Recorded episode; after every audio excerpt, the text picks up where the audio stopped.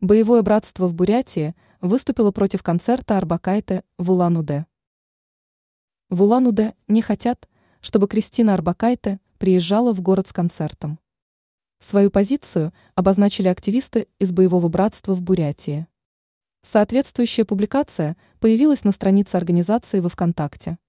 Дочь Аллы Пугачевой должна выступить в Улан-Удэ 13 марта 2024 года. Однако активисты отметили, что Арбакайте не должна давать концерт в российском городе из-за двойного гражданства.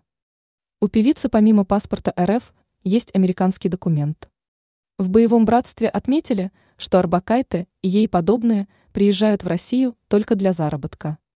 Они не делают внятных заявлений об СВО и имеют гражданство страны, которая развязывает конфликты, указали в организации.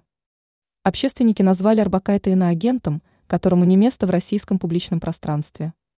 Позицию боевого братства разделяют члены Бурятской общественной организации ветеранов, пенсионеров, войны, труда, вооруженных сил и правоохранительных органов.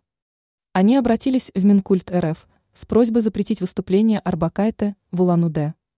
Ранее стало известно, что Дима Билан посетил Донбасс после скандала с голой вечеринкой.